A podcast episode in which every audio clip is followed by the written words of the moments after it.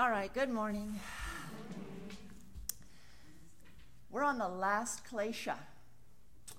These kleshas we've been studying for the last few weeks are the obstacles to perception that cause suffering.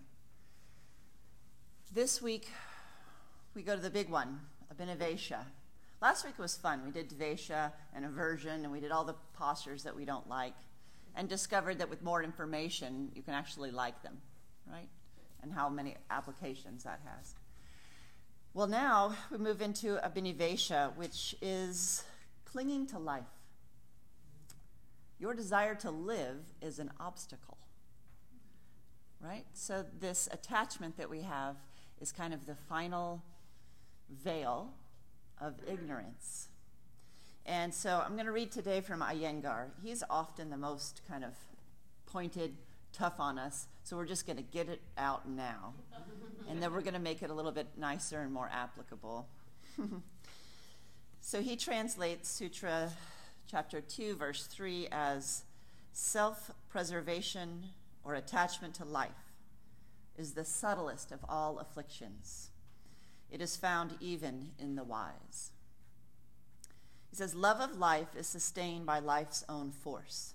This urge for self perpetuation is so strong that it does not spare even the wise and is an affliction for them and the ignorant alike.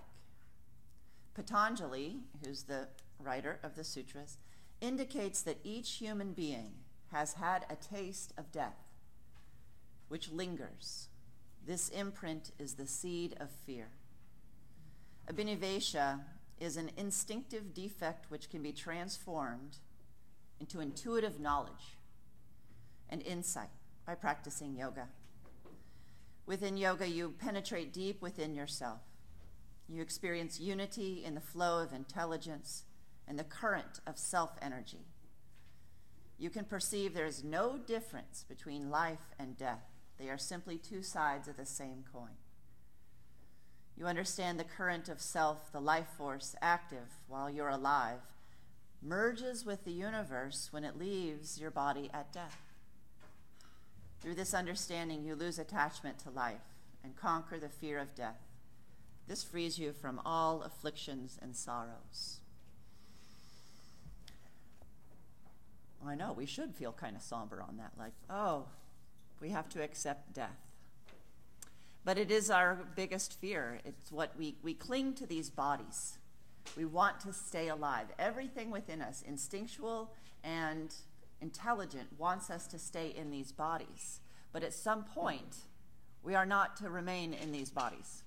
This is encouraging us to move into being okay with death and dying.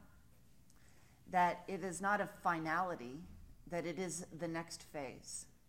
I like to think that life gives us lots of examples of acceptance of death and dying on that same coin. When you're born, you die to your experience in the womb. And it is traumatic, likely to the baby. They are comfortable in there. You were comfortable in there. You were everything was fine, your needs were met, and you have to die to that to come onto the planet.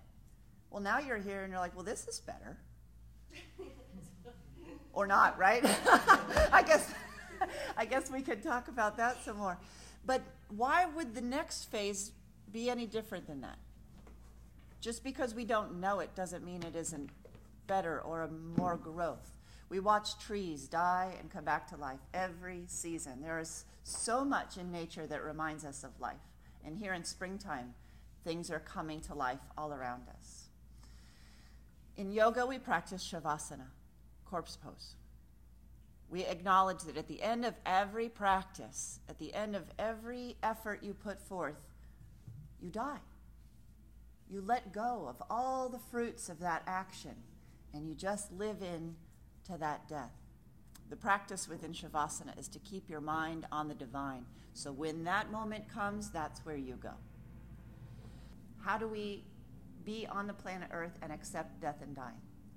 I think this is you know, a big challenge. But we're acknowledging that that is a thing today, that death and dying happen, and they will happen to us.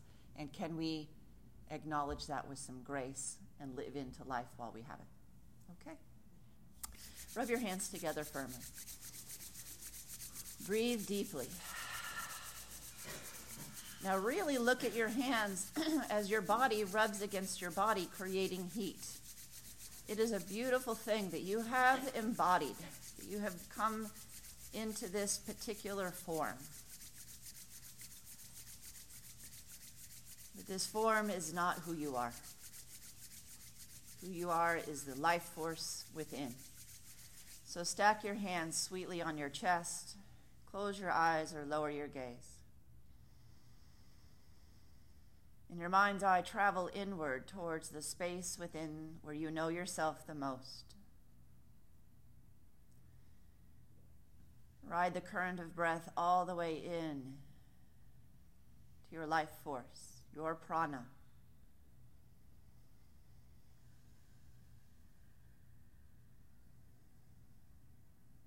As you breathe, can you accept that you have experienced death?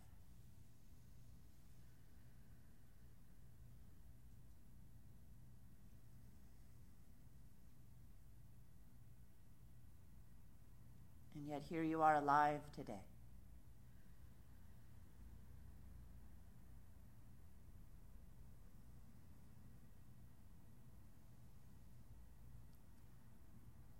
Every inhale, draw into the sweetness of your inner experience.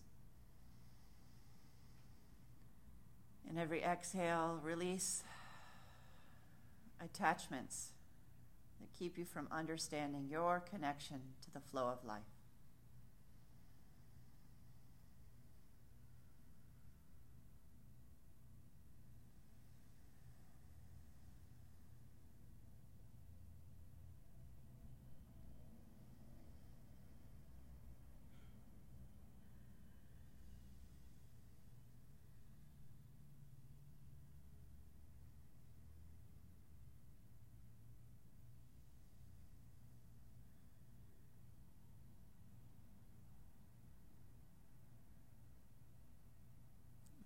Palms together at your heart.